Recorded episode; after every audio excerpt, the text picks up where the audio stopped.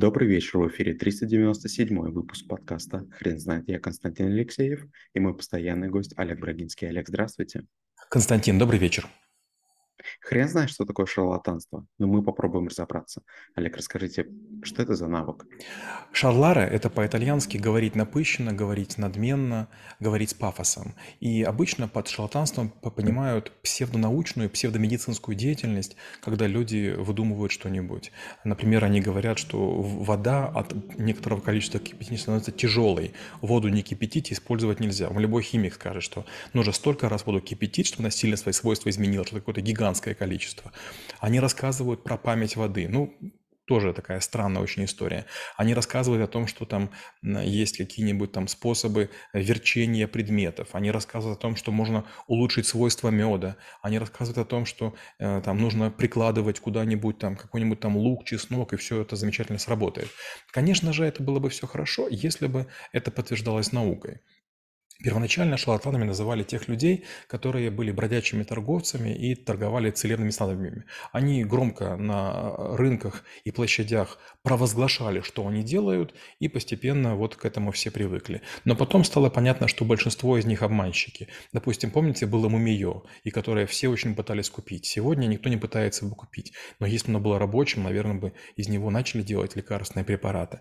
И получается, что сегодня шарлатанство – это вид обмана, а, когда мы используем невежество или суеверие людей, когда мы доказываем, что мы являемся специалистом, ничего в этом не понимая. Когда мы используем какие-то методики, рассказывая, например, такую вещь, что это знание не для всех. Ну, это нумерология, это астрология, это хиромантия. Это когда мы умалчиваем, что исследования, на которые мы опираемся, сделали какие-то не очень авторитетные личности, когда мы подменяем фамилии, когда мы используем а, различные способы введения в заблуждение людей, которые нам доверяют. То есть мы сознательно бомбардируем их большим количеством непроверяемой информации в надежде на то, что не мы им поможем, а они нам доверчиво отдадут деньги, а мы не гарантируем им результат. Олег, скажите, а есть отличия от мошенничества? Да, безусловно, мошенничество– это такой способ введения в заблуждение, при котором вам создают некую иллюзию, в которую вы верите. И в мошенничестве очень сложно э, как бы, э, работать, его очень тяжело доказать. То есть вы же добровольно, вас же не заставляли, если есть грабеж, если есть бандитизм, если есть кража, там есть незаконное проникновение или применение оружия, или запугивание. А тут э, как бы добровольно я вам рассказываю, что данная ручка стоит миллиард долларов, потому что ей писал, не знаю, инопланетянин. И вы добровольно добровольно готовы заплатить. В чем проблема? Это же обычная правовая сделка. И в какой-то момент вы говорите, что я там вам завысил стоимость ручки, но вы же согласились купить, я же вас не мучил, поэтому очень недоказуемо. А шарлатанство – это систематическое использование некой легенды для того, чтобы обманывать большое количество людей, как на конвейере. Олег, скажите, а что делать с людьми, которые истинно верят в свое шарлатанство и не понимают, что это действительно шарлатанство? А, на ум а, приходит несколько инфогуру или людей, которые продают свои, а, скажем так, курсы к сожалению, таких людей много. И знаете, что интересно? Чем громче, чем громче имя, тем с этим тяжелее бороться. К счастью, недавно совсем Российская Академия Наук признала лженау... лжеученым некого господина Курпатова, да, который очень долго рассказывал всякие сказки. Будучи приближенным к Грефу, будучи приближенным к телевидению, он очень уверенно с большой трибуны рассказывал всякую чушь. Доболтался. Ученые собрались и сказали, ну сколько можем терпеть. Получается, при каком-то уровне пузыря а, вы начинаете получать аудиторию, но когда вы доходите до пределов, вдруг начинают вами интересоваться. То же самое, вот есть там некая госпожа Блиновская, которая какие-то марафоны желаний проводит. Тоже, как бы, чем больше она выпендривается, тем ближе ее крах. В какой-то момент ее за заднее место возьмут и скажут, знаешь что, девушка, как бы, ну ты уже как бы Подумай внимательно, чем ты занимаешься. Ты или занимаешься шоу-бизнесом, или там просвещением, но делай что-нибудь. А это, конечно, шарлатанство, потому что это системное выкачивание денег а, с доверчивых людей а, на такой простой основе. Знаете, закон больших чисел. Если 10 тысяч людей попробуют, у двух получится, мы двух этих людей берем, выставляем наперед и говорим, вот гляньте, работает моя методика. Это причина, по которой, скажем, в школе трэблшутеров мы сознательно не нагоняем людей.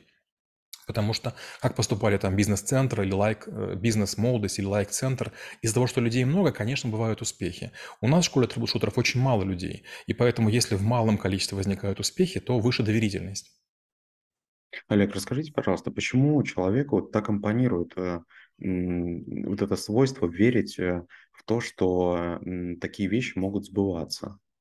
Дело в том, что отчаявшиеся люди готовы верить в все, что угодно. Когда болеет родственник, вы на все, что угодно поведетесь. Э, представьте, к вам приходит человек, который называется академиком. Мы же доверяем друг другу, мы не проверяем, академик ли это. Буквально недавно моей супруге позвонили и сказали, что из милиции есть там уголовное дело, банковские переводы. Слава богу, она не позвонила. И я сказал, говорю, слушай, ну скажи, что муж банкир, если проблема есть, как бы мы сами разберемся. А если есть уголовное дело, пускай изучают в обычном порядке. То есть есть люди, которые систематически там с мест лишения свободы совершают телефонные звонки, запугивают э, людей для того, чтобы они быстренько откупались от каких-то ситуаций или делали переводы. Наступает информационный перегруз, и человек начинает действовать так, ему советуют, якобы более авторитетный человек. Олег, скажите, пожалуйста, а можно ли вы, выработать какие-либо правила, которые помогут а, человеку не попадаться на такие уловки? Я почему спрашиваю, потому что я сам вроде как э, человек внимательный, но попадался на, на несколько вот таких вот историй, и все равно а, брали тем, что я был в конкретном моменте уставший, но моя внимательность не помогла мне. Внимательность не может помочь. К сожалению, надо быть готовым к тому, что будут потери. Знаете, когда вот вы плаваете в океане и видите большую акулу или большого кита, меня всегда удивляло, насколько они шрамированные. То есть сколько же столкновений и с кем непонятно эти гигантские животные выдерживают, если, допустим, там они там гигантские совершенно имеют там метровые раны, при том, что акула не сильно покрывается ракушками, а киты еще ракушками покрываются. Или есть черепахи, знаете, черепаха, которая там вся вот тоже в ракушках, в сетях бедная плывет, и за ней такая целая борода. А, нет, к сожалению, мошенники и шарлатаны всегда будут нас преследовать, они будут пробовать новые методики, и мы постоянно в это будем попадаться. Почему? Потому что мы овечки, а они волки, они нас стригут. И тут нет никаких механик, кроме одной. Постоянно думать, зачем человек делает. Обычному человеку нет необходимости вступать с нами в контакт. Этот человек или продавец, или шарлатан. Продавец, ну, вряд ли нам на улице нужно у кого-то покупать, потому что мы не можем гарантировать качество, да? Лучше мы пойдем в салон и посмотрим там эту подушку или там, не знаю, там кроватку или там пылесос, чем будем брать с рук.